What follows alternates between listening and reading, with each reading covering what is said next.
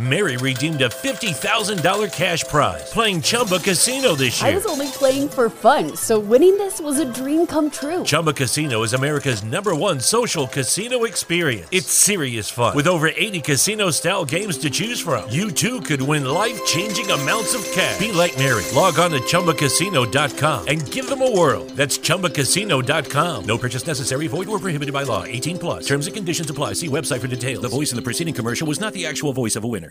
Drivers, start your engines!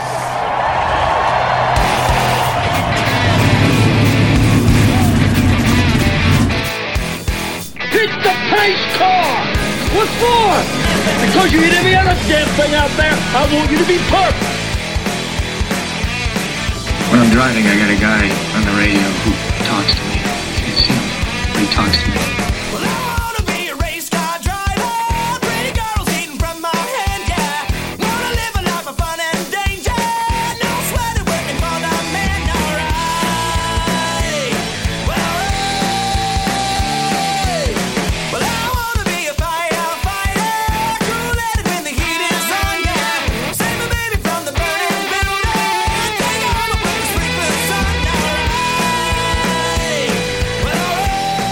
He didn't slam you, he didn't bump you, he didn't nudge you.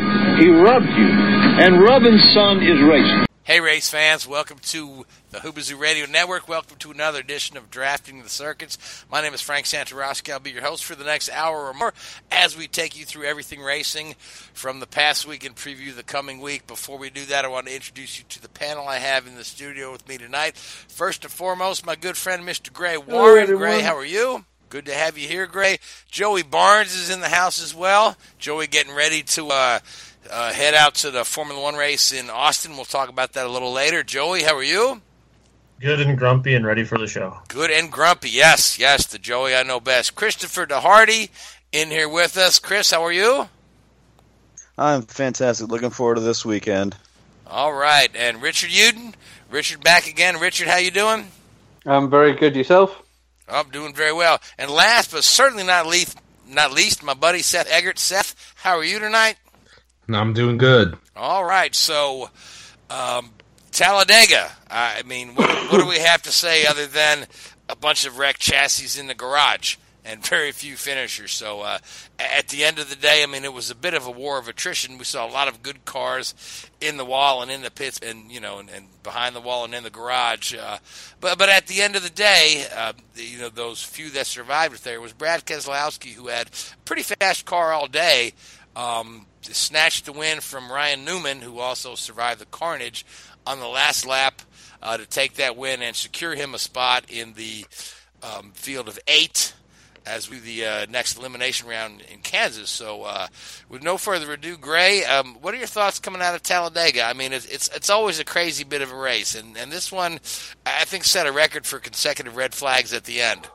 Boy, where did I start?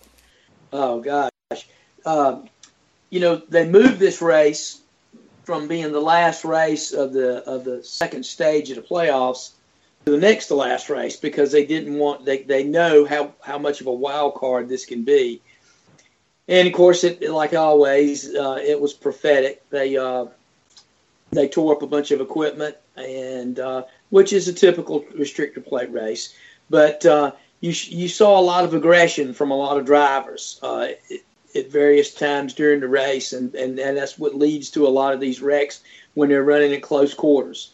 Um, you know, and, of course now we go into the final race of this of this second stage of the playoffs with some guys uh, having to make up a lot of ground. About four at the bottom, I believe we talked. It was McMurray, Stenhouse, uh, uh, who else? Jimmie Johnson, Kyle oh, Jimmy, Busch. Oh, Kyle Matt Busch. Kenseth. and We've got Matt three, Kenseth. Matt we've got Kenseth, yeah, we've got three yeah, Jim- former champions. Yeah, all Jimmy- they're all they're in trouble. Jimmy's right on the cut line. He's he's he's an eighth. Yeah, and it's a lot of guys going into uh, Kansas that are going to have to they're going to have to have decent runs, going to have to have good consistent runs, and and of course any of those in the bottom four uh, uh, essentially going to have to win the race to get in, or or rely on some bad luck from someone else. Um, I think one of the things that really came came into uh, to to view this weekend was the new rule that we've been that we, that was in, uh, brought in this year about uh, fixing cars, the five minute clock. Uh, that is what led to probably most of the uh, retirements in the race because a lot of those cars in, in, other races would have been they would go behind the wall, they would repair them, and the guys would come back out and run laps uh, to uh, just to, to garner points. But with that being said, the new rule eliminated a bunch of cars, and that's that's why we only had 14 cars uh, to finish the race. Also led to a little bit of controversy. Uh, uh, we we saw where Jimmie Johnson questioned well, uh, his retirement when he was trying to get back in. Uh, led to a few other things. You know, once that window net is dropped, that car is essentially you know out of the race, and uh, I think Jimmie and them were trying to to make some to make some amends. But where that where that trouble came into uh, the misunderstanding they had is when their car was on pit road during one of the red flags, it was announced from the tower for the cars to crank them up. Well, that's not rescinding the red flag. That's just starting the engines. And the 48 crew mistook that for uh, restarting the race and started work on the on their car. The red flag was still in effect, so that that that pretty much disqualified NASCAR pretty much disqualified them uh, after they started uh, uh, work on the car before they were allowed to. So that led to a little bit of controversy, but uh, in, in, in the long run, it probably didn't make a whole lot of difference because I don't think any of those cars could have really got back out and maintained minimum speed. So, but again, all these wrecks were just were just caused by guys being really really aggressive and and and trying to make moves.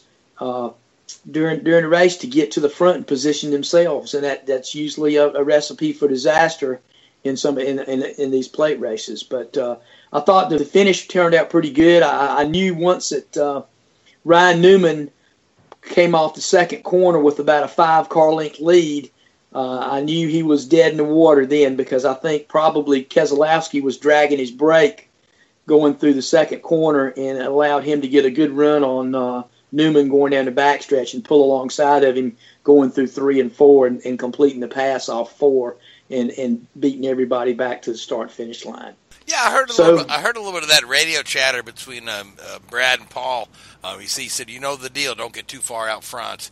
Which I right. find I find that interesting because you know in uh, a lot of races you you, you want to get uh, you'd want to get out front, but certainly not the case at a place like Talladega.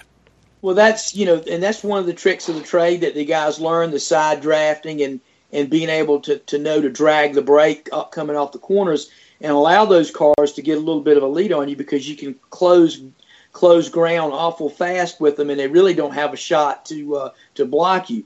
If Newman could have kept those cars within a car length behind him, I think he'd had a good chance to block those car block either lane coming down the backstretch and probably kept them behind him going into turn four.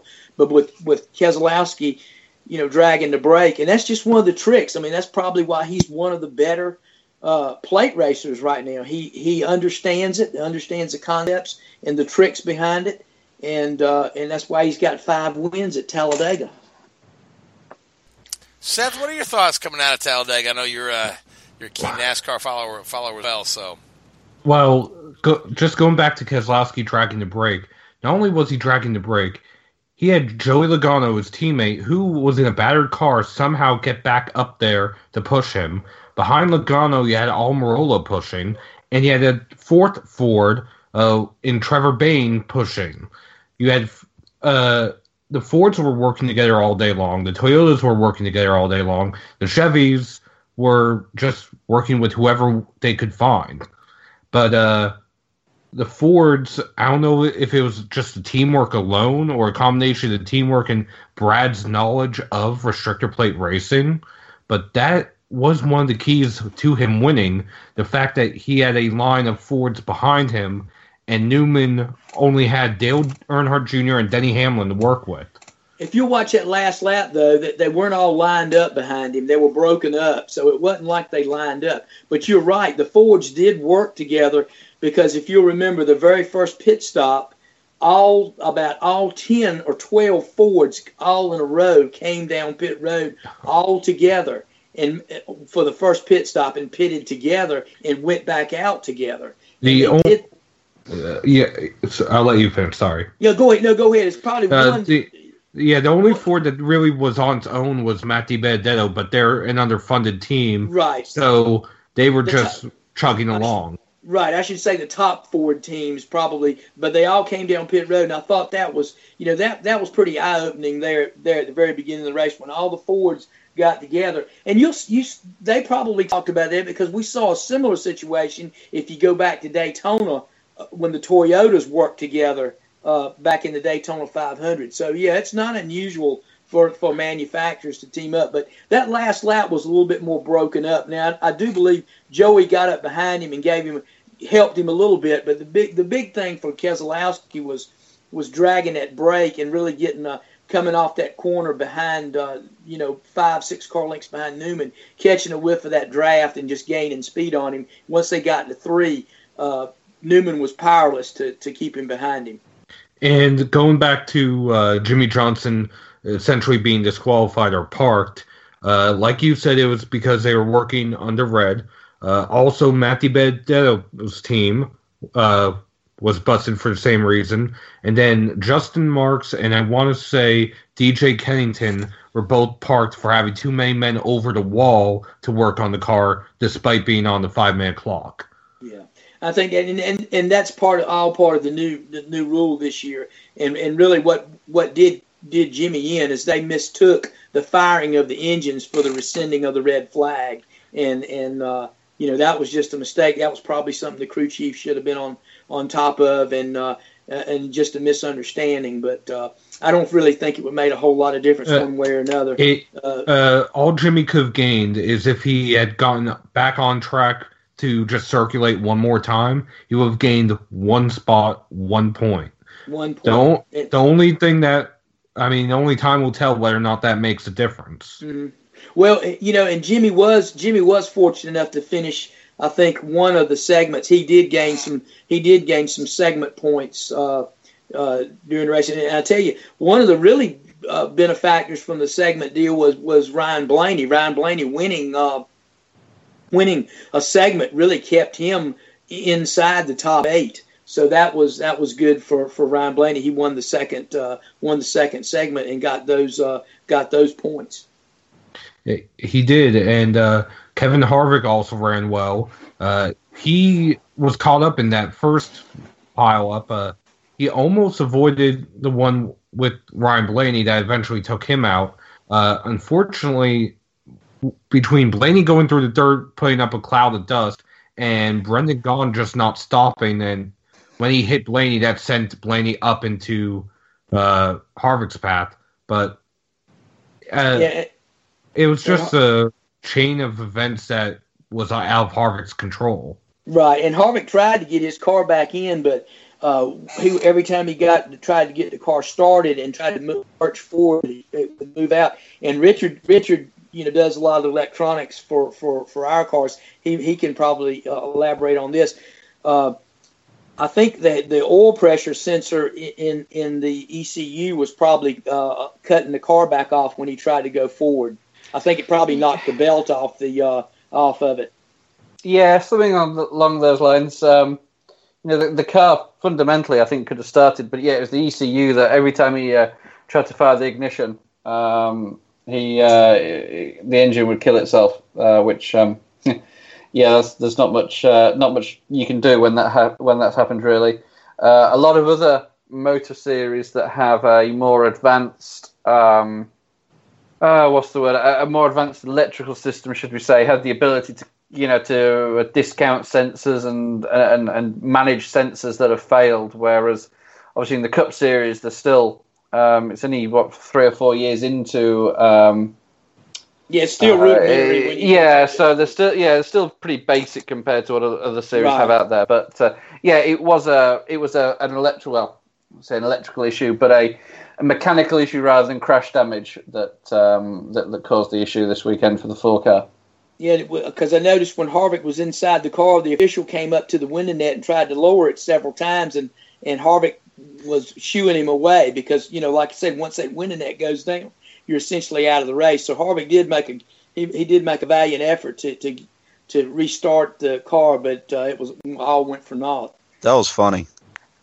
Yeah, did you see that? What I'm talking about when the official? Oh was yeah, that to- we were watching it on the TV at the my, one of my buddies' houses, and it was so funny. He's like, "Oh, go get it this time. Will we get it? Nope, nope, nope, nope, nope." And then the guy came with the window. We're like, we just started cracking up. He was like, "Oh, that's it. He's done." Yeah, and then that's when when he took the went, took the steering wheel off and flung it. So yeah, but but tough luck. But he did make the effort to get back in. But I think Harvick's going to be uh, if he has a decent race out there, he'll he won't be in any danger of not transferring to the to the next uh, round of the playoffs. Yeah, Har- Harvick's kind of like sandwiched there in the middle. I mean, he's he's not in a must win, uh, but he definitely needs a good result in Kansas. So, but let me let me just throw this out here since we're talking about playoffs and whatnot. Okay, so.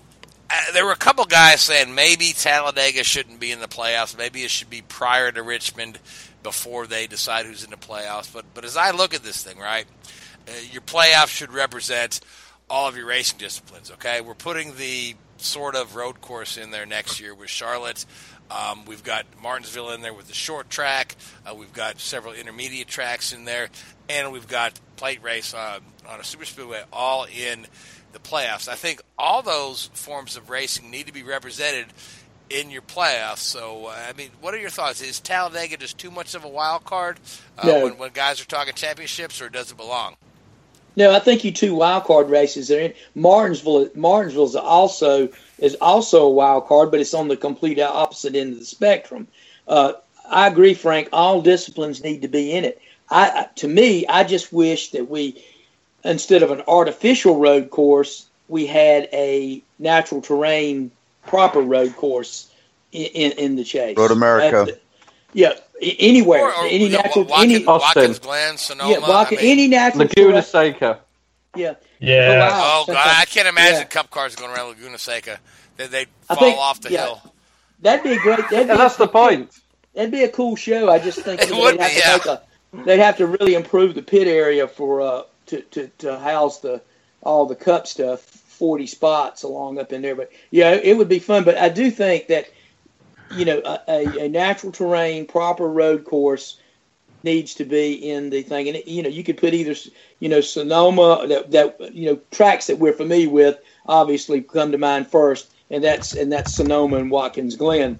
And, But and uh, you yeah, remember, you remember Seth? We talked. We talked to Michael Printup. He was on our show a couple years ago, and um, we talked about having uh, Watkins Glen in the chase, and, and his concern was uh, that that you know the playoff time is pretty much the uh, the rainy season up there. So you know, as long as they Yeah, were but willing, even- as long as, even the, as better long as NASCAR to was go willing there. to, to, to roll the dice on a full wet race with the Cup cars with their rain tires and windshield wipers, he'd be open to do it. I think I, I you know I think they could put that thing at the at the at the front front end of the uh, at the front end of the chase, and September would be ideal in, in, in that area of the country. I mean, I, I'll be, I, I do. I mean, I think it would be great. I mean, obviously, when you wait and go back in, you know, you couldn't do it, and your weather's going to definitely going to be a concern in October and November, obviously. But you know, if they do it at the at the at the beginning of the chase in in, in early September, I think that'd be ideal. I'd for love to Watkins see it. I'd love now, Seth. Seth, you want to chime in with a couple of thoughts here, and, Uh, then, and then Joey, you're next. Uh, my two of my thoughts are on Talladega. One, Aric Almirola. I just want to do a shout out to him. It was his first top five, let alone top ten, since his injury back at Kansas earlier this year. Mm-hmm. I mean, granted, it was a race of survival, but still, it was nice to see him back up front. And also, despite all the troubles of that team, Greg Gaulding in the BK racing car, and it was a battered car, he was caught in every wreck there was, finished ninth and was the rookie of the race. So, Because you kept that window net up. yes, because he kept the window net up. But uh, going back to what uh, Gray or Richard was saying about uh, Laguna Seca and Gray talking about updating the pit road, you really don't need to update the pit road. Just do what they do at Eldora: competition caution, uh, have a certain number of cars come down pit road, pit them, they go back out. Next group of cars come down pit road. Yeah, you could do that, but obviously it, it, it'd be better if it was a straight up race. You know what I'm saying? And you didn't have to come and have a have some, something kind of Well, you gimmicky. could have- if you, fights between pit crews to see who Yeah. got the box. Yeah. Give like one box for two pit crews, and whoever's still standing to pick the car, they can use it. It just takes a. It, you know, That'd be good, I, yeah. I, I know what you're saying, but yeah, it, it'd be better. It'd be a better race if everybody had an assigned pit. You wouldn't have to have a. It'd be another thing to throw a caution about, and another thing to drag the race out and do that kind of stuff. And then they'd have to uh, realign the cars uh, and and stuff like that. It's better if they if it's a straight up uh, straight up pit road and everybody comes down. And speaking of pit road in, in NASCAR, it was announced this week that NASCAR is going to uh, looking into some uh, some other rules. You know, we talked a few few uh, uh, months or so back about NASCAR talking about uh, eliminating the jack man and going with the uh, onboard jacks. I think they've done a little bit of testing on that thing, and I think they're not quite as hip on that idea as they once were because in talking with a lot of the sports car guys, the jacks to lift a 3,400 pound stock car, uh, that would be a, that'd be a stretch. So they're going to have to go back to the drawing board on that and work on that. But another thing they're talking about is going with a standard pit gun in the future. Uh, a lot of the teams spend hundreds of thousands of dollars developing uh, jacks and air wrenches. Uh, Joe Gibbs has led uh, uh, uh, led the way for a lot of development in that area, and they've spent an awful lot of money. Uh, and NASCAR is talking about having a standard gun that all the teams use uh, to eliminate uh, all these high dollar uh, guns. Hasn't been set in stone yet, but it's one of the things that NASCAR is talking about uh, uh, instituting uh, next year. Yeah, but all that'll mean the- that the, the plan is that, from my understanding, with the pit guns, they'll be rented on a weekly basis. Right, right. So, um, you know, the concept that that's a huge money saving exercise, I think, is a little bit, uh, little Yeah. bit lost. I mean, the big teams again. We, we've been talking about this a lot at work this the last you know few months. The big teams will spend money no matter what you do. Exactly. Um, it's going to go somewhere else. Exactly, uh, and you know the the rental systems. It's going to be difficult. I mean, what happens if a pit gun fails? Whose you know whose fault is it? Is it the guy that you know? At the moment, if a pit gun fails, you do something to fix it. If they're all standard pit guns and you have an issue with them, then who do you blame, for want of a, a you know better word? Yeah, I think there's some. I think you know the con the, the concept in theory right now is, is what they're looking at, and what you know, and it's created a lot of talk and a lot of guys, a lot of fan talk. They don't like it because obviously this again, it's another rule, and they don't like NASCAR putting too many rules in the thing. But one thing you got to understand. It's not. It, it's the owners that are asking for this stuff. It's it's the owners that Mm. get together with NASCAR, and they're the ones that plant the seed with NASCAR for these initiatives uh, because they're the ones that want you know they're trying to save money and they they they see the uh, they see the handwriting on the wall or looking into the crystal ball because you know obviously we've talked about this too uh, sponsorship dollars are going to shrink uh, come in in, in the, in the coming years. And so they're going to have to look at areas to cut costs in some air in some places. And this is one of the things that they're they're they're they're probably wanting to do. Uh, You know, for the life of me, I can't understand why NASCAR has not gone to like a, a, a center, a single nut, like like we use on open wheel cars. I mean, they Again, can, I, I know that they like to, to to look stock like a stock car, but maybe they can just do like they do with the headlights and and the and the and the, the, the tailpipes and the door handles, and just put little decals of lug nuts around but the center nut. it's the You know Mary redeemed a $50,000 cash prize playing Chumba Casino this year. I was only playing for fun, so winning this was a dream come true. Chumba Casino is America's number one social casino experience. It's serious fun. With over 80 casino style games to choose from, you too could win life changing amounts of cash. Be like Mary. Log on to chumbacasino.com and give them a whirl. That's chumbacasino.com. No purchase necessary, void or prohibited by law. 18 plus. Terms and conditions apply. See website for details. The voice in the preceding commercial was not the actual voice of a winner.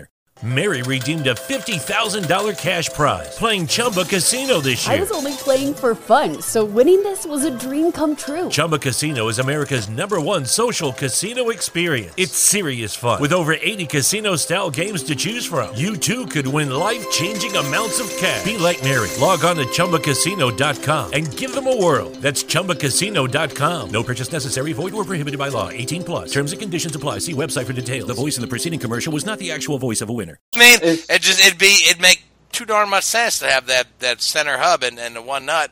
And Well, they'd have to redo the. It had, the biggest thing is they'd have to redo the snouts on all the uh, on, on the rear end housings. That would cause a scrap all the current rear end housings they have. They'd have to develop a new snout. So you got to remember they put camber in these things, and these are cambered snouts and stuff. So that's that adds another can of worms to the whole whole development cost. The And on the- the the five on five hubs that they've used for hundred years are standard, and NASCAR does does like to stay somewhat antiquated and keep a kinship of sorts to uh, to to to regular stock cars. And I'll tell you this: it wasn't too many years ago, and and I can go back to the 1985, 1986. We had to fight tooth and nail with NASCAR to allow us to use the the rectangular wide uh, wide angle or wide view rear view mirrors because prior to that we were required to use a stock like rear view mirror in the car like you have in your cars now. And we had to we had to debate NASCAR tooth and nail to, to convince them that it was a safety issue that why we needed the longer wide angle uh, rectangular mirrors in the car and they finally relented i think they were just instituted in, in, in the cars around 1985 86 87 somewhere in that area I tell you, so they're N- they're slow to do things Yes. Now, Joey, um, before we get too far off topic, I know you had some thoughts that you wanted to bring into uh, uh, one of the one of the conversations we were just having. So, Joey, the floor is yours. Oh gosh. Um, Oh, part, I, I, part of me doesn't even want to touch on it just because of how far far back. Um, We were talking about road courses. Road courses, I believe, when you. Uh, yeah, yeah. I mean, there's a lot of things that I just shake my head at because it sounds like they're trying to be v- supercars in America on ovals. But, um, you know, I guess looking at the schedule, I you know, at this rate, with the way the direction of everything seems to go, why the hell don't we just end it at Daytona? The season. I mean, we might as well at this point because it seems like a crapshoot anyway, and the playoffs a crapshoot most of the time. And we run this season we run five mile and a halfs in the in the playoffs. Next year, I think we're going to have four. Um, so when I look at this and I look at the fact that we've got one of those mile and a halfs is being converted to a road course, and looking at the the video of things that came out over the last day, it's just not very good.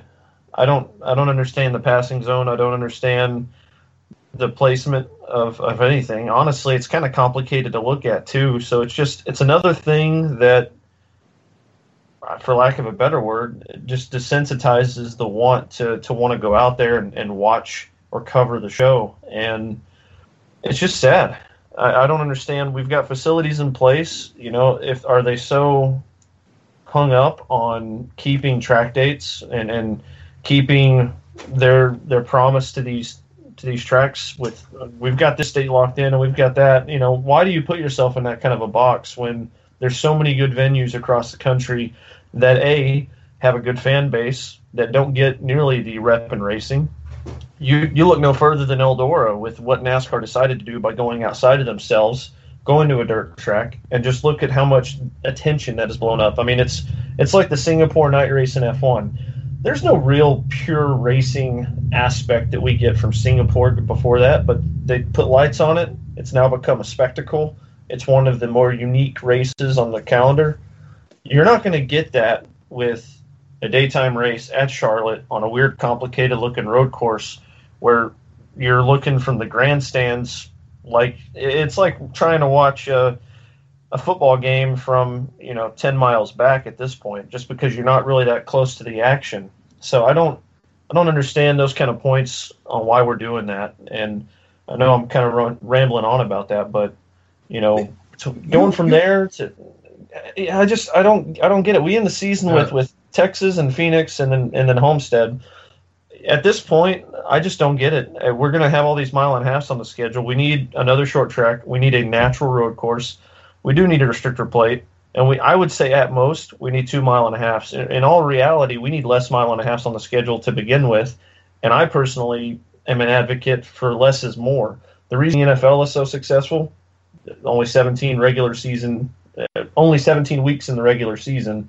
They're only on for about four and a half, five months. They have us wanting more. There's a network about it because they have us wanting. You don't see people going, "Oh yeah, I can't wait till that NASCAR comes on." We're, we're over the weekend before Thanksgiving. We're already testing in January. These drivers, these teams are worn thin, and on top of all that, it's just so packed that you don't really get a break. I mean, the only time you really get a break is if a red flag comes on track, which, you know, I'm sure that we've lost a lot of the fan base because we've had like 20 red flags this year. So uh, I know I'm kind of ranting, but that's that's my two cents on it is we, we should probably go from 36 to 32 and cut this back to where we start the season maybe a week or two later. We end it a week or two sooner. I'd like to end the season November 1st personally. You know, I tell you, I, I've I've always been a, I've always you know I've grown up in this sport, and I I remember when we used to when this Cup Series had fifty some races in the season, and then it was reduced to thirty two when Winston came in and became the Winston Cup Series, and it stayed around the thirty two races for a while, and then as we added a few new tracks, you know, in the late '80s and early '90s, this, this the season grew to thirty six races, and you know, I, I've always been one that I wouldn't personally I did wouldn't like retraction. But you know, as we go into a new age and we see things, all major sporting entities are going to have to change their business model to attr- to maintain and attract the fans uh, that they have and attract new fans. And that's the the NFL, uh, Major League Baseball, NBA, and NASCAR too. They're going to have to change it because basically all all of them are losing shares. All of them Yeah. are losing viewership, and they're going to have to change change things. The NBA, 82 games in the NBA is too much. 162 games in Major League Baseball is, is too much, and, And- people lose interest. And I think NASCAR is going to have to look and change. I agree with agree with you. They're going to have to change their business model to some degree.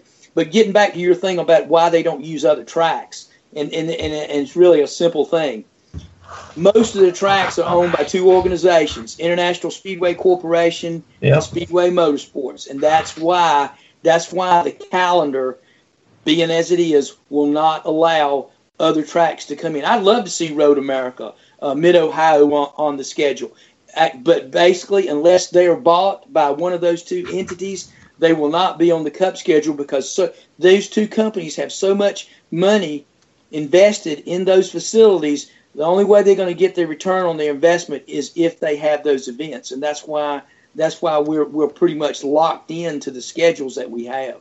Well, and, I, and I can tell you that for sure. I mean, the the, the track, uh, my my home state track, Kentucky Speedway, tried and tried and tried to get a cup date. The only way they could get a cup date was to sell the track to Bruton Smith. Now they have a cup date. Right. Well, and, and you know, I, I, I and I get all that. Um, but where I'm coming from is Eldora is not owned by anybody. There's a lot of tracks that the Truck Series and that even the Xfinity Mhm. Series has gone to that Right. not developed by those. So, as far as just the overall health of motorsports, it would be nice to see an effort. Oh. And of course, that isn't really in NASCAR's plan. And I think Right. that the sad part in this is, given the state of the economics, given the state of business, because there is such a lack of sponsorship dollars going to these teams, there is a lack of sponsorship dollars going to NASCAR. You would think, and there's going to be a lack of TV interest if the ratings continue to be what they are. There's going to be a you have to cut back scenario. And I Mhm. think that instead of trying to oversaturate the product, they need to keep people wanting. And I think that's what's going to keep them Mhm. above water, if that makes any sense. That's true. I, I, I understand exactly what you're saying. It's just like what I said. All major sporting entities are going to have to change their business model because society is going to is going to dictate it because of what society wants. You know, kids have more choices nowadays. You know, uh, we all became race fans way back when. You know, back in our youth when we didn't have as many choices. So you know, but nowadays the kids the kids that followed us or the generation that followed us has more choices and that and that they want to do other things. So you know they can pick and choose you know their entertainment or what they use for entertainment. So basically, all these all these entities and, and motorsports in general, they're going to have they're going to be in and, and competing and clamoring with all these other uh, major sports for uh, for that individual to sit there and, and watch your product. Speaking, I, I don't want to. Sorry, Seth. I, you're fine. One quick thing, just to pick your brain on this, and I don't want to beat a dead horse on this subject for too long, but do you think maybe when we look back at 98, 99, or even 96, 97, 98, 99, 2000, do you think that we're looking at this and thinking ourselves that NASCAR grew too fast, or do you think they just changed too much? I don't. I don't know that they they changed too much. I think they. I think they obviously they look. Those were booming years when when we had us when the faucet was turned on and overflowing with with sponsorship money because the TV ratings were through the roof. Uh, the the racetracks couldn't build new seats fast enough, and basically they took advantage of it and took advantage of that boom. Uh, obviously, hindsight's twenty twenty. Had they had they wished they yeah, you, like you're talking about leaving leaving us wanting more, might have been a good idea and not expand because all those seats that they put in in the late '90s, are, they're taking them out as fast as they can now. But, uh, but uh, I think I think we just it was a natural boom. Uh, interest peaked from my generation uh, in the sport, and I think too, you know, you got to look at there was there was a revolution in social media uh, starting about that time, uh, and, and, electronic media was beginning to boom, and I think all those ingredients uh, all together rolled into one kind of kind of hurt not only motorsports but hurt other sports too. And you know, we've looked at we've looked at uh, football as this uh, you know unbeatable this the NFL you know which had ratings go up. Now we've seen uh, NFL ratings drop the last two years. Uh, seven percent Mary redeemed a $50,000 cash prize playing Chumba Casino this year. I was only playing for fun, so winning this was a dream come true. Chumba Casino is America's number one social casino experience. It's serious fun. With over 80 casino style games to choose from, you too could win life changing amounts of cash. Be like Mary. Log on to ChumbaCasino.com and give them a whirl. That's ChumbaCasino.com. No purchase necessary, void, or prohibited by law. 18 plus. Terms and conditions apply. See website for details. The voice in the preceding commercial was not the actual voice of a winner. Uh, they're up around 16% now since uh, 2015, I believe, uh, a drop, and that's significant. Um, so I think uh, there's a lot of lot of things coming into play. Most most likely all the all the, the expanding social media, electronic media things that have, have just exploded since the late 90s have have contributed to a lot of it too. And speaking of uh, changing business models and changing times, NASCAR uh, there's a report out about a week or two ago. NASCAR is actually encouraging some of its partners, some of its sponsors, to go and sponsor quote high profile free agents, including Danica Patrick and Darrell Wallace Jr. And where that would place them, all signs for Darrell Wallace Jr. is still pointing at Richard Petty Motorsports. It's just a matter of him actually getting a deal and signing it. Danica Patrick, who knows? There's only one or two other rides that are open right now the 27 and the 34. Well, because Front Row announced that Landon Cassill won't be returning. One of the things that, that NASCAR is doing, and they have done this in the past, but it, they're really after it now. Obviously, you've got uh, NASCAR is all about trying to ha- have have a have a diverse uh, diverse drivers. And obviously, when you think about that, you've got Bubba Wallace and, and, and Danica Patrick. NASCAR is actively working to try to market those two drivers and shop them around to attract the sponsor that they can steer toward an open ride. So that's going. That's all going on behind the scenes. Uh, I, you know, and they've done this. They've done this in the past and done it before. So we're probably going to have to wait and see. Obviously, it's getting late in the game but we may we may see a announcement as late as gosh going to the banquet in Las Vegas uh, on both of those on both of those drivers. and that's a good point. But uh, like I said, that's just the two that were named in the article. That still leaves uh, Matt Kenseth uh, up in the air. Kurt Busch, he's likely to end up back in the 41, but nothing's really been confirmed yet. Uh, Aric Almirola, all signs have him in the 10 next year, but again, nothing's really confirmed with that either. We know Smithfield is moving to Stewart Haas Racing, but we still don't know which car it's going to be on. Mm-hmm. Uh, so there's still a lot of ch- changes going around. And there's a lot of stuff that's yet to be, still yet to be decided. Uh, Monster Energy has not yet picked up their option with NASCAR, and that's still out on the table, waiting to be to waiting to be signed. Uh, Goodyear has not uh, signed an agreement with NASCAR for 2018, although they have been conducting tire test for the 2018 season. They have not reached a formal agreement with NASCAR, so that's another thing that, that's still out there too. So you know, all these things that we used to look at and were uh, you know were al- already signed well before the end of the season. You know, we used to go to Charlotte in October, and that was a big big time big week in NASCAR because uh, that was it was uh, right in the uh, media center for NASCAR. So all the new new driver changes and the new rides and everything was always announced the week of Charlotte. Everybody looked forward to going to Charlotte because all the new stuff was going to come out.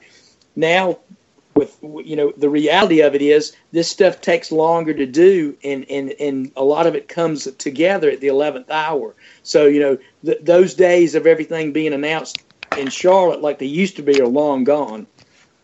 Yeah, and that's obviously that's is a sign of the time. So, uh, man, great healthy discussion, guys. But uh, Gray, I know you'd probably run off here in a little bit. Um, so before you do, I, I want to get get get all of our picks for Kansas out. So um, we'll go. Uh, everybody can pick a winner, and then you got to pick four drivers who are going to be eliminated. So, and I'll start with you, Gray.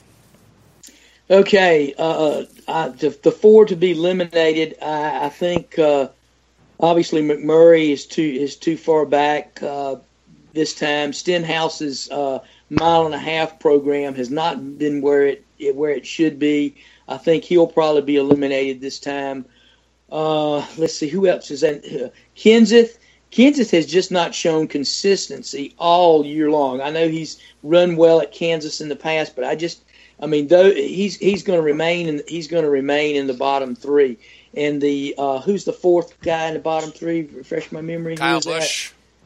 Kyle Busch. I believe Kyle Busch. Kyle's gonna Kyle's gonna uh, gonna leapfrog someone and and and go it.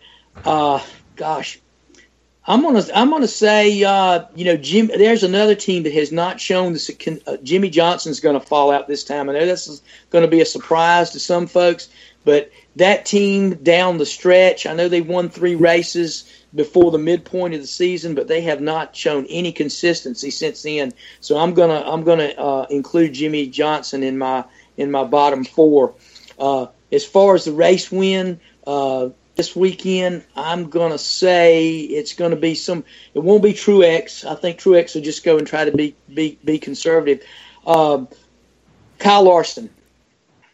I'm to go with Kyle Larson as the winner. Good pick with Kyle Larson. Now, Chris, you've been kind of quiet, so I'll let you have the next uh, round of picks there.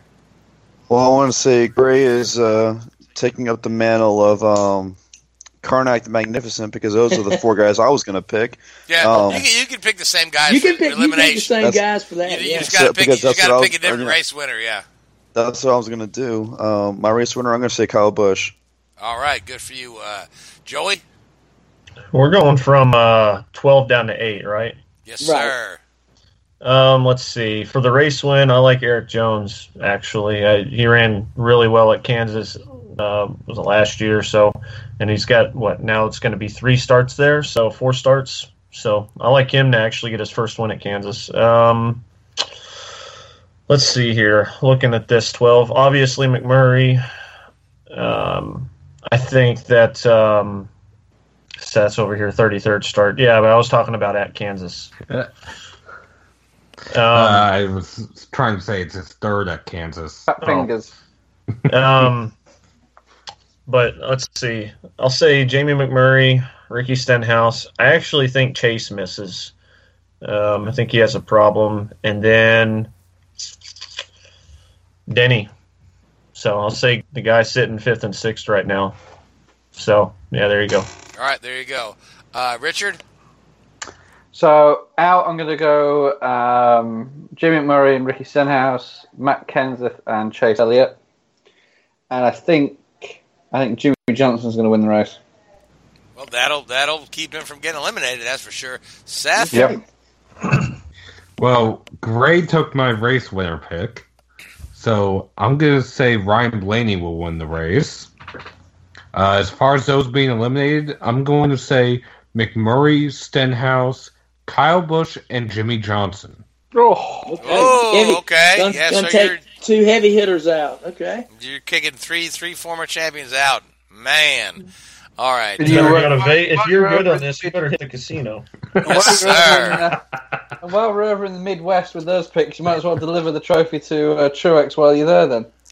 Oh goodness. All right. I would I would have said Kyle Busch wins the race, but somebody uh, picked that from me. But Kyle's going to have a good day. He'll probably win the race. Um, uh, you know, and save himself from elimination. But uh, I'll say Truex wins the race. Oh my gosh, you actually did that, huh? Yes, well, I mean, not had to- had not to not go last. BK, Huh? uh, not BK. B- BK may win too. I don't know.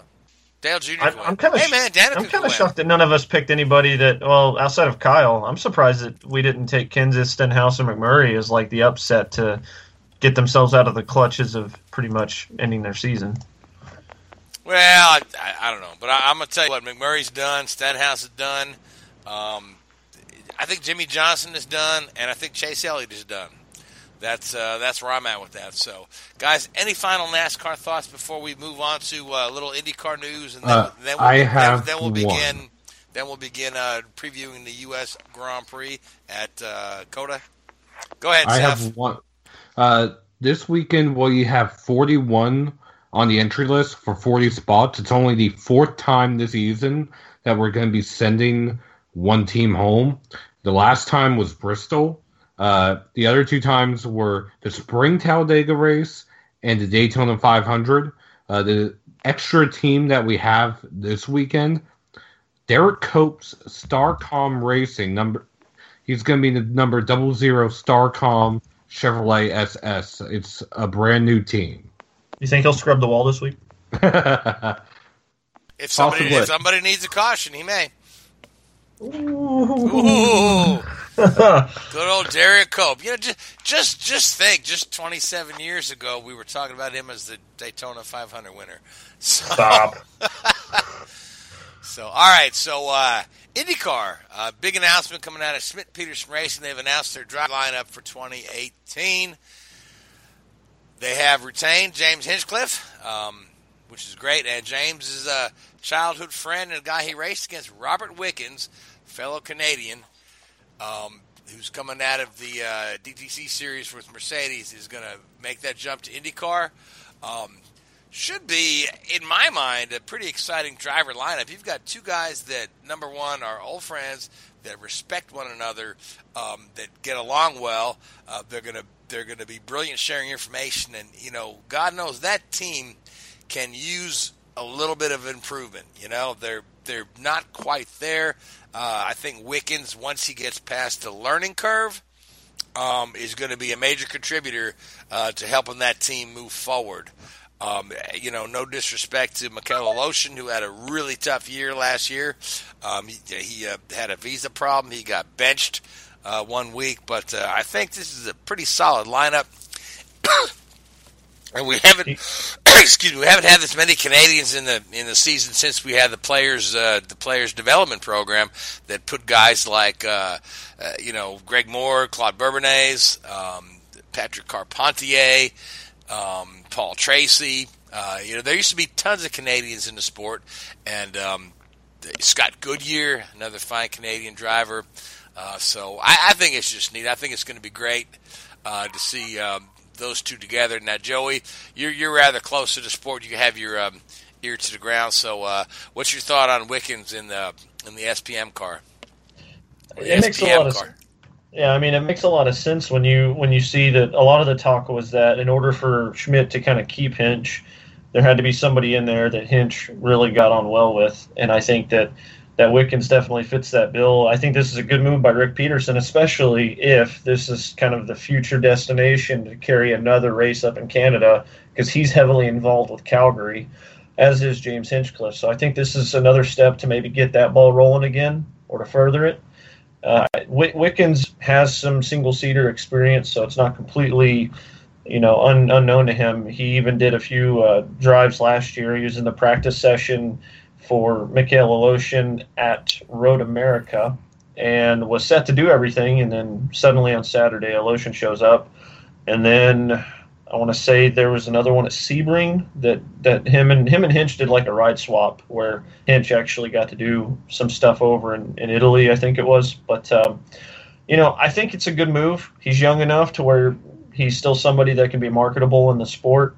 He's a likable personality. He's a good guy um, yeah, and I think it's important to have talents like him in a series like IndyCar, continuing to grow, continuing to find talent. And I think that's the thing is as long as you can continue to find talent, the series will grow naturally because if it's good enough, people can't help but watch. And I think that's what's going to continue to happen with with the sport with guys like Wickens. Yeah, like I said, he's he's young enough. He's 28. Um, and he's he was pretty solid in DTM. I believe he had six wins last year, if I'm not mistaken, or six wins over the last couple years, um, if I'm not mistaken. So, um, you know, you know, good on them solidifying their driver lineup as we go into you know more and more testing with the 2018 car. Um, and the other interesting bit of news coming out of Schmidt Peterson is that they're talking with uh, certain Mr. Juan Montoya about uh, Indy 500 ride. You know, he was. Uh, uh, informed by Roger Penske that uh, while he's a you know full part of the Acura sports car program, there's not a seat for him in a Penske car, at the Indy 500, but he is free to talk to other teams. And Schmidt Peterson is talking to him. Um, this is just in the infancy stages, but they're looking for some funding. But uh, you know, if you were a corporation wanting to put your name on a on a car, uh, Juan Montoya is pretty marketable, wouldn't you say? Chris? I mean, of course. I mean, you got a two-time Indy 500 winner. The other times that he's run there, he's, he's had what a, a fourth or fifth, and he had a 33rd. He's got a great win percentage of 500 mile races. The guy knows how to get it done. I mean, hell, he won the Pocono 500 in 2014 in his first year back in the championship. So he knows what he's doing behind the wheel, and you're not going to go wrong with hiring Juan Montoya. He knows how to bring a car home to the finish, and he's aggressive too. Um, great car control. There, there's no there's no downsides to having him on your team. And certainly, it, uh, go right ahead, Joey. I'm I, sorry. No, no, no. I, I, find it interesting though that like, and maybe this is part of the deal because this year it was it was him that was in Elio's spot with running the GP and the 500. Next year, Elio's in, in Juan's spot from this year doing the GP and the 500. And I, I'm wondering how this is working because it's it's a situation where okay because the Honda Acura program wasn't up to, to speed quite yet did that allow that because he wasn't officially a Honda Acura driver so he wasn't kind of in their clutches? It, it, and of all things I, I mean it's a very interesting bit that he's doing this with Schmidt if this is all you know true and if this is all coming of age that this is a possibility because they're not quite fit to run a full two team outfit right now. Like we're still trying to see that second car come up to the same speed as the as the five of Hinchcliffe, and hopefully Wickens is able to do that, and I think he will. But because of that, I'm wondering why you're going to even try to stretch yourself to four teams, uh, especially with a car that is virtually unknown to you with the 2018 package. I don't know why you don't try to go to a team that's better, maybe fit to run something like this, like an Andretti. Maybe, I mean, hell, go talk to Chip. I know that's probably forbidden given everything because of him being a Penske man, but you got to think that if he can go run for anybody, I mean, obviously, why not pull a one off with with uh, an old flame? Well, you know what? We don't know for sure that that Juan isn't talking to other people. We just know he's talking to Schmidt. I mean, it could be that he's got feelers out all over. So he may be talking to Rahal. Everybody, everybody's on the table. he may be. You talking, imagine a Taku? Maybe talking you imagine, to Yukos. You imagine Taku and Juan on the same team? Uh, you better get your uh, spare parts ready, hadn't you? Oh, you better keep the spare parts away from their hands. They might hurt each other. that would be fun. That would be fun. And speaking of Taku, he had a very nice night um, earlier this week where his uh, image on the Borg Warner Trophy was unveiled. Uh, pretty neat event that Chris didn't go to. Uh, so, but um, yeah, good on Taku, man. You know, I, I, I you know, I watched uh, some of that, and he's just, uh, just absolutely humble and appreciative and whatnot. And you know, there, there's so much you can dislike about Taku when he does has these brain farts on the track. But but as but as a man, as a human being, he's one of the most genuine people I know. I mean, it was just I, I just love watching that, you know. So anyway, but I, I mean, but I digress. he, he also his foundation um, happened after the tsunami hit Japan. He, I mean, he's had that foundation up and going still. Oh, yes. And uh, we put it in on, on one of the after he won the Indy 500. Uh, he has that driver column on Motorsports Tribune, and we put in, we made sure to put in that, you know, that that fund, and and you know he's still a very he's still very proud about that, and, and I think that's really cool. That something that happened so many years ago, he still kind of puts front and center of a lot of things. So to speak to your being a human being thing and just being such a genuine person, I think that certainly goes a long way. Absolutely. So, um, any more IndyCar tidbits we need to cover before we? Uh, oh yes, yeah. Let's talk about Brendan Hartley. Schedule. Oh, let's talk about the schedule. Uh, yes. He got released. We, we almost missed it. Look at you, slacker. All right, Joey, take us through the schedule. I'm not going to take you through all of them. What I can say Well, is, you can uh, take us through the changes. You know, you can say most of it remains Okay. the same. Well, Indiana- yeah, yeah, I mean, a lot of the- Indianapolis is going to be in Memorial Day weekend. Oh, big Wow.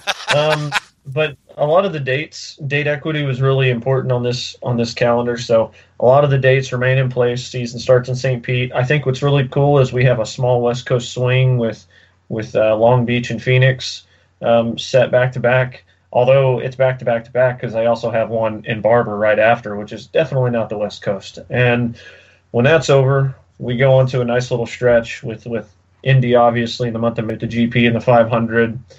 But I think that the critical changes happen later in the year when we look at Watkins Glen, which was fit to kind of be in a three year situation. Uh, they kind of saved the Boston situation last year, but they elected to kind of opt out of their third year. Um, there's, I'm not 100% sure of the reasoning behind that, but Michael Printup over there at Watkins Glen said that he still wants to keep kind of his, his finger on a pulse of IndyCar. They just couldn't settle on a date. He wanted to do something with IndyCar, but there were some other other things going on, other variables that kind of kept that from from being a possibility. Um, potentially other series that run on Watkins Glen being a conflict of interest with those series, but swapping out for Watkins Glen on Labor Day weekend is Portland. So we return to the Northeast, Northwest, sorry, and um, I think that it's Shout out to the important that uh, yeah, ge- geography. But um, I tell you what, I would love to have seen a second race in Canada and like a, another different type of street race in Vancouver because I can't do the old one, obviously. But this is probably the next best situation because if nothing else, we're at least in the Northwest. There you go, Chris. And I think that doing it there and then going down to Sonoma, there's a nice little two race and three week stretch there for a West Coast swing to end the season off. The weather's going to be beautiful. The track has always produced really good finishes. Um, so I, I, we're in a market that nobody else is, and I think that's the important thing: is that NASCAR doesn't go to the Northwest. Other racing divisions don't really have a presence there, but I think that this is a place that IndyCar can definitely reestablish itself. And surprisingly, something that um, Mark Miles said is that even though the Labor Day date didn't quite work for Watkins Glen, it's something that Portland really wanted. You know, it's in an urban area. There's actually a, a train that unloads right there at the track, so it's it's right there. It's within the city, and I think that that's another reason to kind of gravitate towards this is that everything is there for the taking, and everything is there for the fans to kind of get involved. Yeah, and, and Portland was one of those, you know, mainstay tracks during Cart's heyday. I remember it used to be traditionally held on Father's Day weekend, and you know we all never forget the time that uh, Michael Andretti gave uh, his dad Mario a Father's Day gift by running out of running out of fuel uh, coming to the line. Uh, so I, I'm you know thrilled to see Portland back on there. It looks like or from what I'm hearing, they need to do a little work on the infrastructure and whatnot, uh, do a few improvements here and there. Um, but uh, you know, they've got uh, you know more than a they've got a year to work on that. So. Uh, uh, you know, The- good on them getting us back in that Pacific Northwest market. Again, to your point, Joey, I'd love to see Vancouver back on there too. I, the other thing that, that was kind of talked about to kind of talk about the infrastructure there is that Graham had talked about five and six, turns five and six being in, in really good shape with some of the changes that they were doing. And overall, even though it needed some improvement, it wasn't dramatic like some would have expected. Like, you know, if there's a return to Laguna Seca, there's going to have to be some pretty abrupt changes. But with this situation, it's not quite that, that severe also was not put on the schedule, but what is kind of provisionally hung around was a potential return to Mexico. But if they do it, it will be at the same venue in Mexico City that F1 runs at. And if they do it, Mark Miles said it would be preferable to run that in August. So Yeah, they're It looking would be to a fill, little fill- warm. look- looking to fill that hole in the middle of the schedule. Yeah, so It, but uh, a lot of that has to do with the fact of because the earthquake hit, it's just learning, you know, how the conditions are getting into the track, getting into out of the track. Because obviously the track itself wasn't hit, but the surrounding areas were. So it's just making sure that things can be convenient for everybody involved. And you know, if that's the case, and potentially if Esteban Gutierrez is on the grid, it certainly makes that a very marketable venue for IndyCar to return to. Absolutely. Now, now, Chris, you're uh, another staunch follower of IndyCar, and you you live right there outside Indianapolis. You're in the. So, what are, what are your thoughts on the schedule, and what are you what are you hearing from some of the IndyCar faithful? Uh, you know, thumbs up, thumbs down. Um, I'm hearing a lot of good things about Portland being back on. Um, I, I hate the fact that we lost Watkins Glen, but you know things are what they are. You can't always get you know what you want on the schedule. Um, I found it interesting. I, the, only, the one of the big things that I didn't like, honestly, was the fact that we have Barber just one week after Long Beach. Um, I mean, ideally, I think Barber should be the week after uh, St. Petersburg, so we can have uh, the teams having less wear and tear on traveling. Um, the other thing that I I vehemently disagree with is not having uh, Indy Lights run at Long Beach because you know they of Open Wheel Racing Support Series has always run at Long Beach until last year, and I think frankly it's a shame that they didn't have um, a date there. Yeah, yeah. I mean, George Michael, uh, the the the fourth, George Michael Steinbrenner the fourth, the co-owner of that Andretti Steinbrenner Indy Lights ride that Colton Herta runs. You know, talking with him at Long Beach last year, he said that he would really love to have seen Indy Lights here because it's an event and it's something that you can really bring partners to and potential potential sponsors at. And you got to think that I mean, with having situations like that, that certainly would be attractive to a partner if you're trying to get them involved. So I, I agree with that completely. I think that what's important here is that even though Watkins Glen isn't on the schedule, I think a we're moving in the right direction. We're growing slowly, but still growing forward. We're growing within our means, if that makes any sense. And I think that when you look at IndyCar racing, I think they will be back at Watkins Glen. I think it's just a matter of time and what makes sense for both parties. And you know, I, we need something in the Northeast. We've got something now in the Northwest, and you know what? If we had to trade one for one, it's it's understandable because that's just business and how it works. But I like the fact that, unlike what we talked about earlier with NASCAR being so tied into ISC and SMI, I like the fact that IndyCar isn't so tied to to tracks like that. I like the fact that they're trying to be flexible and go across, and that's one of the reasons why you're seeing growth progressively and consistently out of them. I mean, year after year, over TV ratings and over attendance, we've seen a progressive growth over six years, and so when you look at that, a lot of it has to do with the fact that they're growing within their means, but they're also growing outside the walls of of tracks like SMI and ISC. Yeah, like I said, it needs to be measured growth. If they were to throw four, you know, everyone said the schedule needs to be longer, but if you were to throw four races on there for next year, it's just, uh, you know, the logistics of it are going to be monstrous. Know, the slow, measured growth, um, keeping up with the growth they're seeing in attendance and whatnot, is just what they need to do. I've, I've got to commend Miles and, and Jay Frye. Um, all those guys for just trying to do the right thing. Love to see the Glen back on there for sure. Um, I actually talk to Mike Printup quite often, and um, you know he's he's you know optimistic that uh, Indy cars will be back at the Glen. Um, he'd like to see a date in the spring. You know, he really he really doesn't want anything between July Fourth and Labor Day. Is is really where he doesn't want it because of the other activity at his track. So hopefully IndyCar will be able to find a solution and, and accommodate uh, that where both parties will be happy and, um, and get Glen back on there.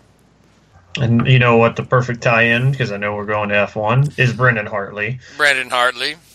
Mr. Rumor Mill for the Ganassi seat, now running a potential one-off to a potential rest of the season ride at Toro Rosso for the U.S. Grand Prix this weekend. So that's going to be interesting because we we heard all along that he's kind of destined for that second Ganassi seat for an all New Zealand lineup with him and Dixon, and you know he runs absolutely amazing in sports car and DTM or not DTM and, and WEC. And um, I think it's interesting to see what happens here because he's a former Red Bull Racing Academy reject.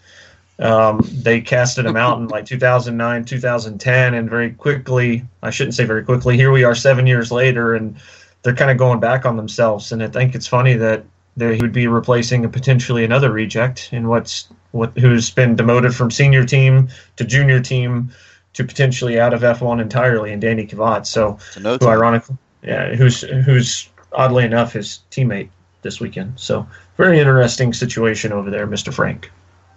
Very interesting indeed. And Christopher Hardy, you've got a couple thoughts on this as well. Yeah, Hartley he's done great in sports cars. He's been keeping busy. He's been driving a lot of top end machinery. He should get used to Indy cars fairly quickly. Uh, as assuming he makes it to Indy cars. Yeah, yeah, course, yeah. Well, he's driving a Formula One car this weekend, so. Um, the other thing is that I wanted to kind of turn Robert Wickens a little bit. Um, he's got a solid resume backing him. Uh, I mean, I've got I'm looking at his Wikipedia page right now. I mean, he won Formula BMW USA in 2006. He was second place in uh, well, what's now called F2 in 2009. He was in Formula Renault 3.5 in 2011. Um, he was one of the guys that should have been in F1, quite frankly. And it's a shame that although he didn't make it to F1, someone that should have made it to F1, Brendan Hartley, is making it to F1 right now.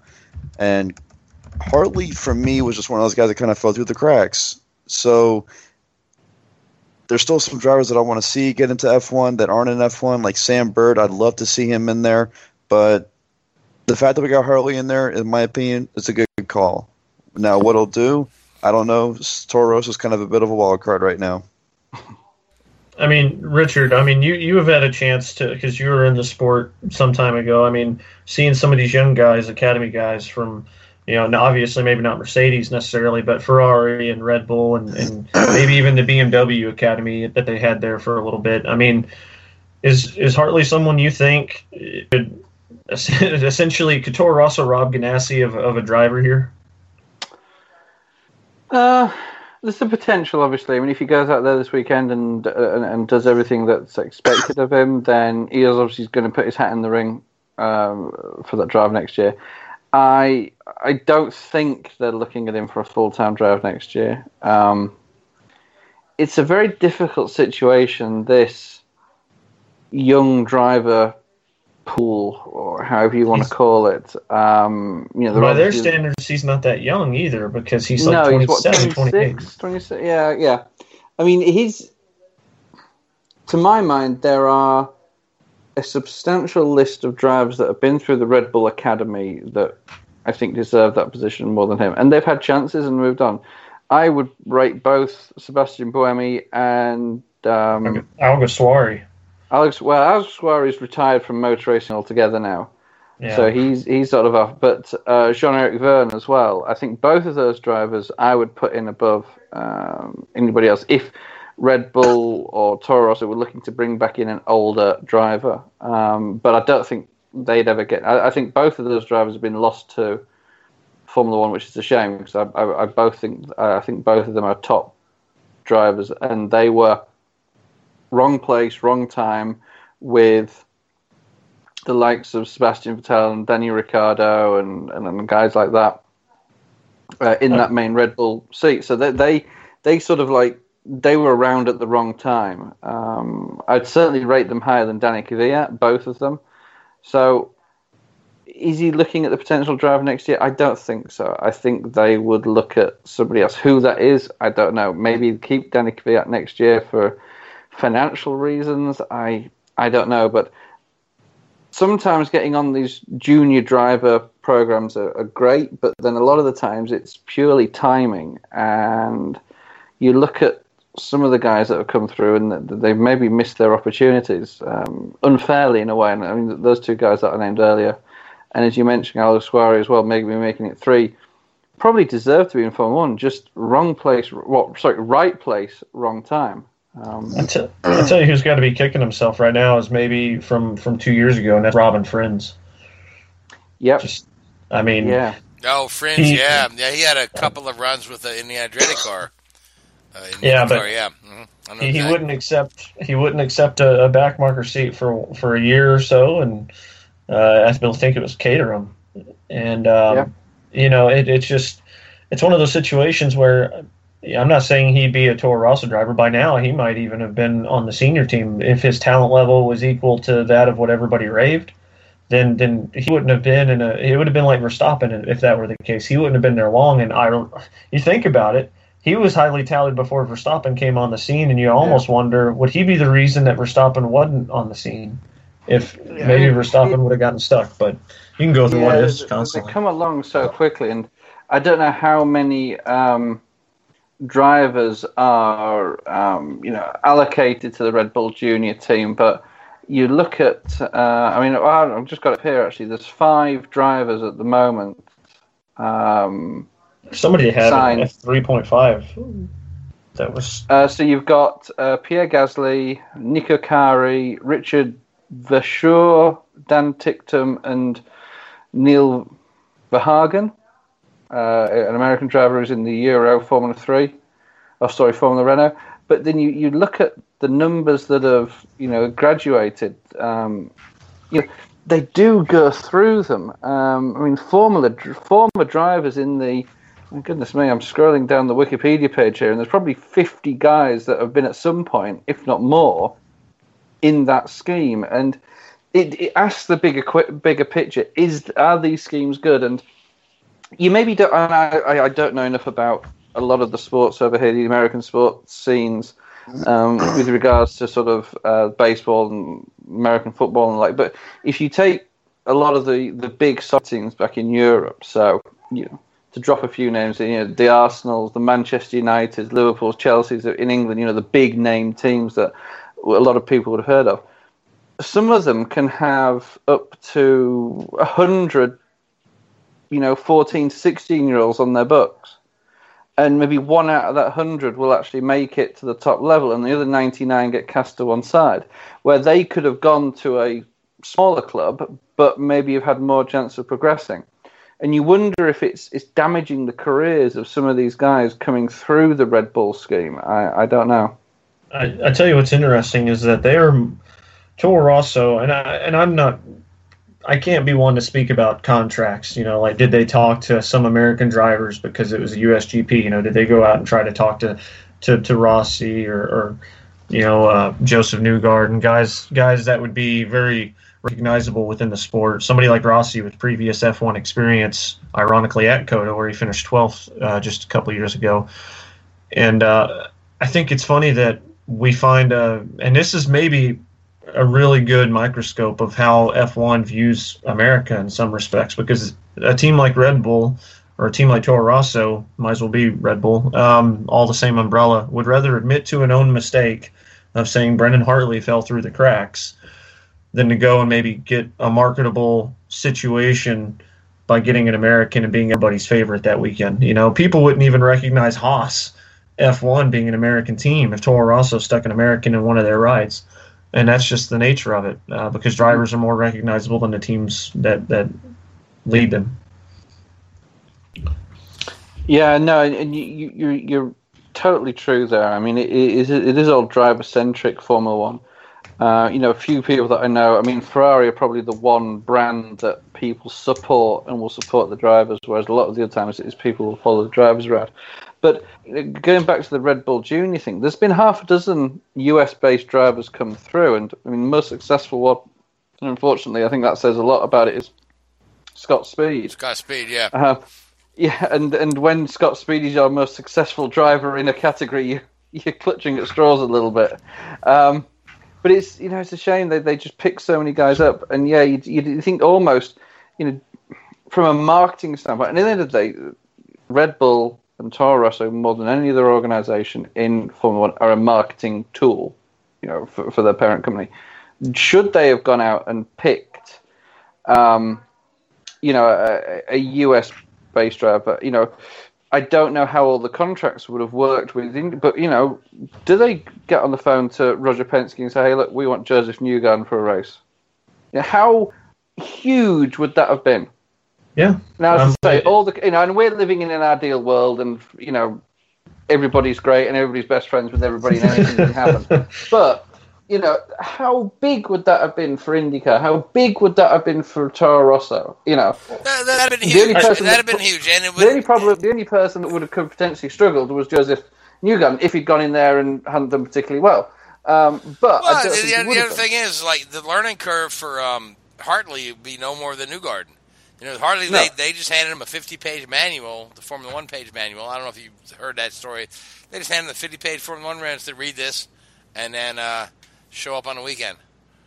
I mean, you know, so when we look into a world where F1 is starting to blend again with IndyCar, I think it would have been the perfect situation on both on both fronts. And to, to your point about Scott Speed, I'll argue this: uh, maybe that's part of the problem is the fact that that was also at a time when the Red Bull Junior program was towards its infancy, wasn't really ideally good with necessarily talent spotting because let's not forget that at the time it was BMW who had guys like Alexander Rossi, had guys like Sebastian Vettel that were coming up through their program. They're the ones that were kind of in the ideal situation. And Vettel's who Red Bull picked from BMW after he had a drive with with the BMW Sauber team. So, you know, that he more or less kind of resurrected that situation, if you will. But I'm kind of wondering if, because of that talent spotting back then, if that's not continuing to hurt it. And uh, I think it's interesting that, you know, that situation is going to go on. And we've got Brendan Hartley this weekend and potentially for the rest of the year, depending on how good of a run he has. That's what's rumored that he could be the pilot uh, teammate to, to Pierre Gasly when Gasly gets done with Suzuka's uh, Super Formula event for the championship. He's half a point back there. So seeing how that goes out. But I guess to forward this into the race weekend, because I know we could kind of go off topic talking about all these different side stories. We've got um, Lewis Hamilton holds a 59 point advantage over Sebastian Vettel. Lewis Hamilton's won four out of the five U.S. Grand Prix at COTA that the track has hosted. Vettel has won the other one. I think it was 2013. So that is when you look sir. at this, there's 100 points left on the board. Um, when you really look at this situation, do you, I, mean, I think this is pretty much game over. I'm not saying that this is going to get locked up this weekend because I don't actually expect Ferrari to have another problem now that there's been a bye week. Now that we've had some time away to get a chance to look at that problem, I expect both Ferraris to be kind of in the mix for podium. But I do think that this thing is going to be wrapped up before Abu Dhabi. Uh, yeah, certainly. Oh, Uh, without a doubt. I mean, Hamilton could clinch this week, but before we get too deep into talking about uh, COTA, Chris had one more comment about the Red Bull program. Yeah, you mentioned uh, Neil Verhagen earlier, um, and this will tie into something I want to talk about later on. He's the only he's the American in the Red Bull program, and he's there because Jeremy Shaw with Team USA scholarship recommended him to the Red Bull program after he won won one of the Team USA scholarships last year, but was too young to compete in the Formula Ford Festival last year. And now So- you'd like to talk about the Formula Ford Festival, I imagine. No, well, after we get to touch with F1, after All right, F1, of course, after I mean, F1, yeah, get we're, the, all, uh, we're we're already in overtime, so uh, we'll we'll touch on that briefly. But but back to the Grand Prix. Yeah, Hamilton could certainly wrap this title up this weekend. Um, what's it going to take from uh, from Vettel to really take the fight to him? You know, other than uh, hoping An act that, of God. hoping, hoping for a DNF out of both Mercedes. an act I of mean, God. I mean, you're going to need Vettel. Vettel could very well go win every race, and Hamilton could finish off the podium and fourth every race and still win this championship. I mean, that's just that's just honestly the kind of the situation that Vettel and Ferrari are in right now, and it's and it sucks because this season had so much promise early on, but and, and I don't know. It's it's funny. Uh, they've got the speed, they've got the muscle to get to the front, but they don't have the reliability to, to sustain it. Just from weird just weird happenings. And I don't remember this being something that happened at Ferrari in the past ever. But these these off kilter weird scenarios suddenly they've become that team.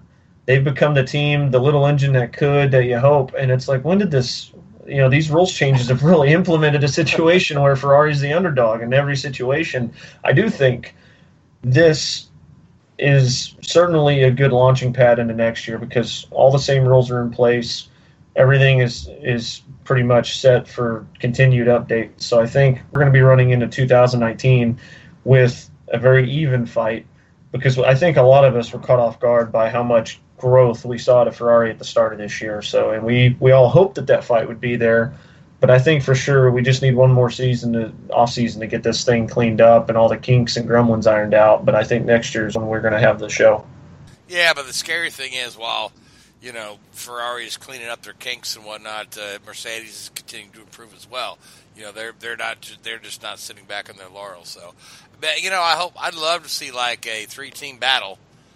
Um, at the top, or a four or five team battle at the top of Formula One, but uh, may not happen in uh, in y'all's lifetime. I mean, you know, I, I, you know the reason I think next year is going to be so good, and I don't want to jump too far ahead without talking more about the Grand Prix, but I think one of the reasons is because of continuity. I think in a year, in a, in a age of motorsports, especially in Formula One, where there's such quick demand and such quick turnover of if you didn't do the job right in one race, you're gone. Kind of thought thought process. I think that it's nice to see. You know, we've seen Mercedes get hit with the with um, oh my gosh, uh, Paddy Lowe.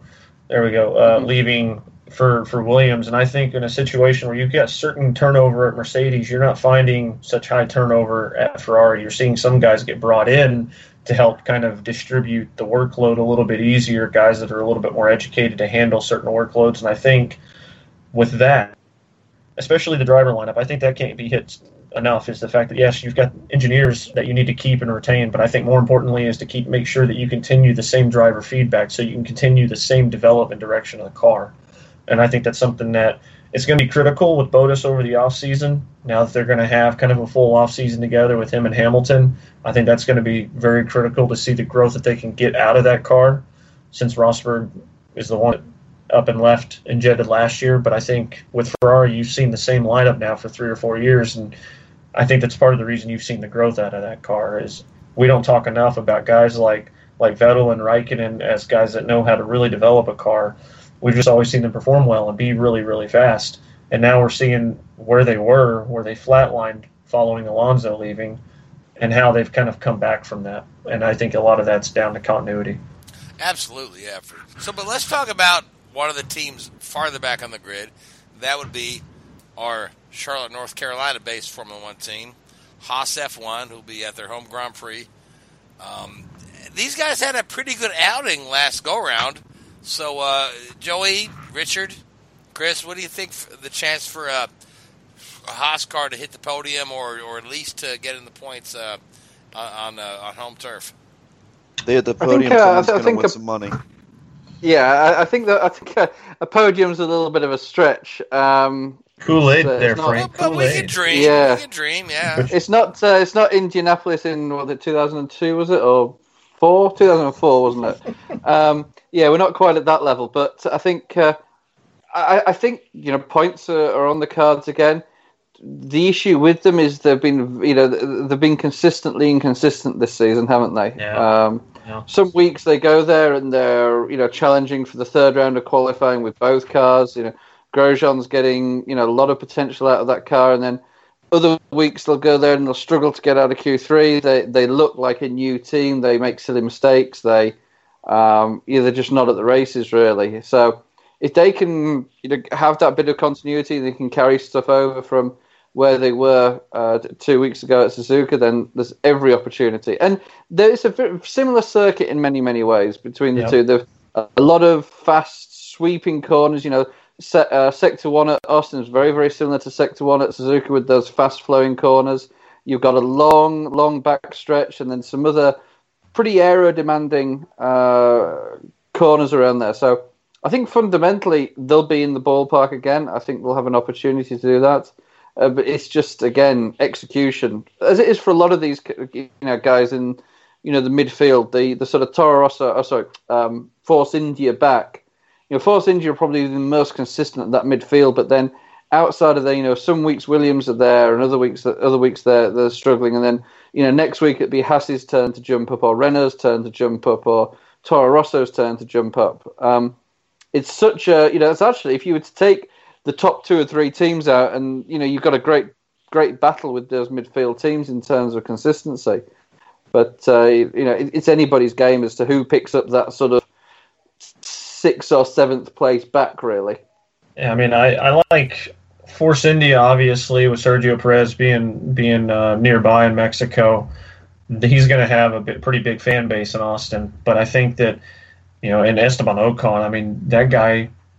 Personally, I think he should be fitted for a Mercedes seat at this point because some of what he's done is just ridiculous. But I, I tell you, hear, sorry, sorry, sorry to interrupt. On the Ocon did you hear coming out of Suzuka? There were some pretty critical comments coming towards him from some of the Force India hierarchy, which was a little bit unusual. There, they were very, very critical of his, you know, racecraft. I guess is the the better word, which mean, was they- uh, a little bit unusual considering how impress how impressive he's been so far this season. I mean, they're not going to like that considering that they can't keep him, right? I mean, he's a Well- Mercedes guy, destined. I, I think part of the reason he's not at Mercedes is because could you imagine trying to be Toto Wolff and managing those two personalities of Lewis Hamilton and Esteban Ocon? I mean, anybody that runs well's got a bold personality, a very flamboyant kind of personality that's hard to get along with. Putting two of those in the same room, that would be almost like dealing with a toxic environment, like with, with some of the stuff that Niki Lauda has recently said about the relationship with Rosberg and Hamilton. And Rosberg wasn't really an outward diva nearly as No. much. So, um, I think in, I think uh, I think I've heard a few little murmurings Yes, that same. inside that team they were um, he was uh, a little bit of a prima donna mind you both of them were but um, I tell you what, I, know exactly what you're saying though Yeah, but I tell you what, on that end, Nico Rosberg and Michael Schumacher were one of the ones where were the pair that were helping develop the car that Lewis Hamilton has had all Oh. the success in. So I, I think that guys like you know Ross Brawn and Michael Schumacher and some of those guys deserve a huge amount of credit for what you're seeing uh, out of Mercedes over the last three or four years. Um, I think that gets forgotten a lot of the times, but those were the those are the probably the two most pivotal guys that uh, that set everything up there and, and, and generated the most success. Yeah, to, to go to go, I guess back in full circle back to the point though on on Haas. Um, Force India is probably going to double points. Um, I don't like Toro Rosso to double points. Just if, if Hartley gets points, I think he's finishing ninth or tenth. If I'm being honest, um, and it would be phenomenal if he were to do that, considering how tough these cars are to drive. You're asking a guy. This is a Paul Di Resta type situation. A guy who has zero experience coming in and hasn't driven single seaters in some time the one benefit that, that Hartley has for him is is that the the LMP one cars are pretty physical in their own right, so he has that going for him. But uh, this is He knows the. Does he know the track? Was he in one Yeah, of the yeah, he- he actually- yeah, so he knows the track. Yeah. well, in 2013 he ran the Grand Am race, and that's really what put him on the scene. Is that he was running it, should have won it, and actually had a had a issue, mechanical issue on the car that caused him to drop out. But he, he was winning that thing in a walkaway. But um, you know, I think that the critical thing for Haas to get double points here, can they do it? Absolutely. I think, you know, they've been better about their updates throughout the season, whereas last year they were terrible. It was a miracle that Grosjean got 10th. And I think that when you look at this year, it really is going to depend on guys like McLaren and guys like Renault because I think that their updates are better than than Haas, but I think the scenario you run into is that their reliability is also suffered by how much they've been trying to update that car. I think something as simple as DRS going out on on Hulkenberg's car at Japan was was something that you don't really see very often. It's not very common. With McLaren, we're waiting on the bottom to fall out of a Honda again. And so, you know, if they stabilize and Stoffel Vandoorne is certainly proved his worth, and we already know that how Alonso is, um, and there's going to be a lot of interesting stuff going on there. Um, but I guess to that point, can they double points? Absolutely. Um, I kind of want to finish out because I know you said we're in overtime. Um, Alonso's running the same helmet design. I'm Not sure if it's the same helmet that he ran in Indy, Design. but yeah. So Design, yeah. and then the other thing is, is I, I actually sent uh, an email out to McLaren PR requesting one-on-one time, and one of the things that got brought up was that I might want to be at McLaren breakfast on Saturday morning because I'm pretty sure that means they're going to go ahead and confirm Alonso. Not that I didn't get told this. I'm speculating, but I'm pretty sure they're going to confirm Alonso. It's supposed to be done by the USGP, and I'm pretty sure they're going to confirm him to come back next year. Well, that'd be the perfect place to do it. You know, being as how he's kind of a grabbed the uh, hearts and minds of uh, the American race fan after his uh, month of May. So, uh, Joey, um, I'm looking forward to hearing your report from there. Yeah, it'll be fun. I got a lot of interesting IndyCar stuff I got to do while I'm there too, because apparently Newgarden's going to be there hanging around. Well, sure, I'm sure there'll be, Think, se- you, think I'm, I'm sure there'll be several. Uh, with him? I'm I sure could there'll be not hear any of that. I'm sure there'll be several IndyCar drivers there hanging around, being as how this is uh, Formula One United States, and uh, uh, just to hang out and see what's up. I'm sure there'll be I was plenty of gonna ask, other do you think any of basketball them players have, and uh, football players too. think any of the any of the IndyCar drivers will have their uh, fire suits and helmets there with them? Near Toro Rosso, I'm sure. Yeah, hey, uh, Yeah, that just Kvyat hanging kid doesn't seem to be cracking practice, so why don't you just go ahead and get the Russian out and put me in? Yeah. We had a deal. We had a problem with the Russian ourselves in IndyCar. He, he couldn't get his visa situation fixed. It's That's why I okay. American Express. That's funny. Um, All right, guys, who do you like? right. Who do you like for the the Grand Prix on Sunday? I'll let you take it, Richard. I'm pretty sure Hamilton's probably your favorite, right? I'm going to go with Ricciardo. Ooh, good pick. Ooh, good pick. Yeah, Seth, you're next. And of course, somebody takes my pick in this. Uh, Why would you pick be Ricciardo can't and not Hamilton? Well, I can't forget last year though when when Ricciardo made the podium and he made Gerard Butler drink out of the street. Yes. Pretty- Oh yeah, I remember that. Yeah. anyway, since Richard took my pick, um, I'll go with R- Raikkonen.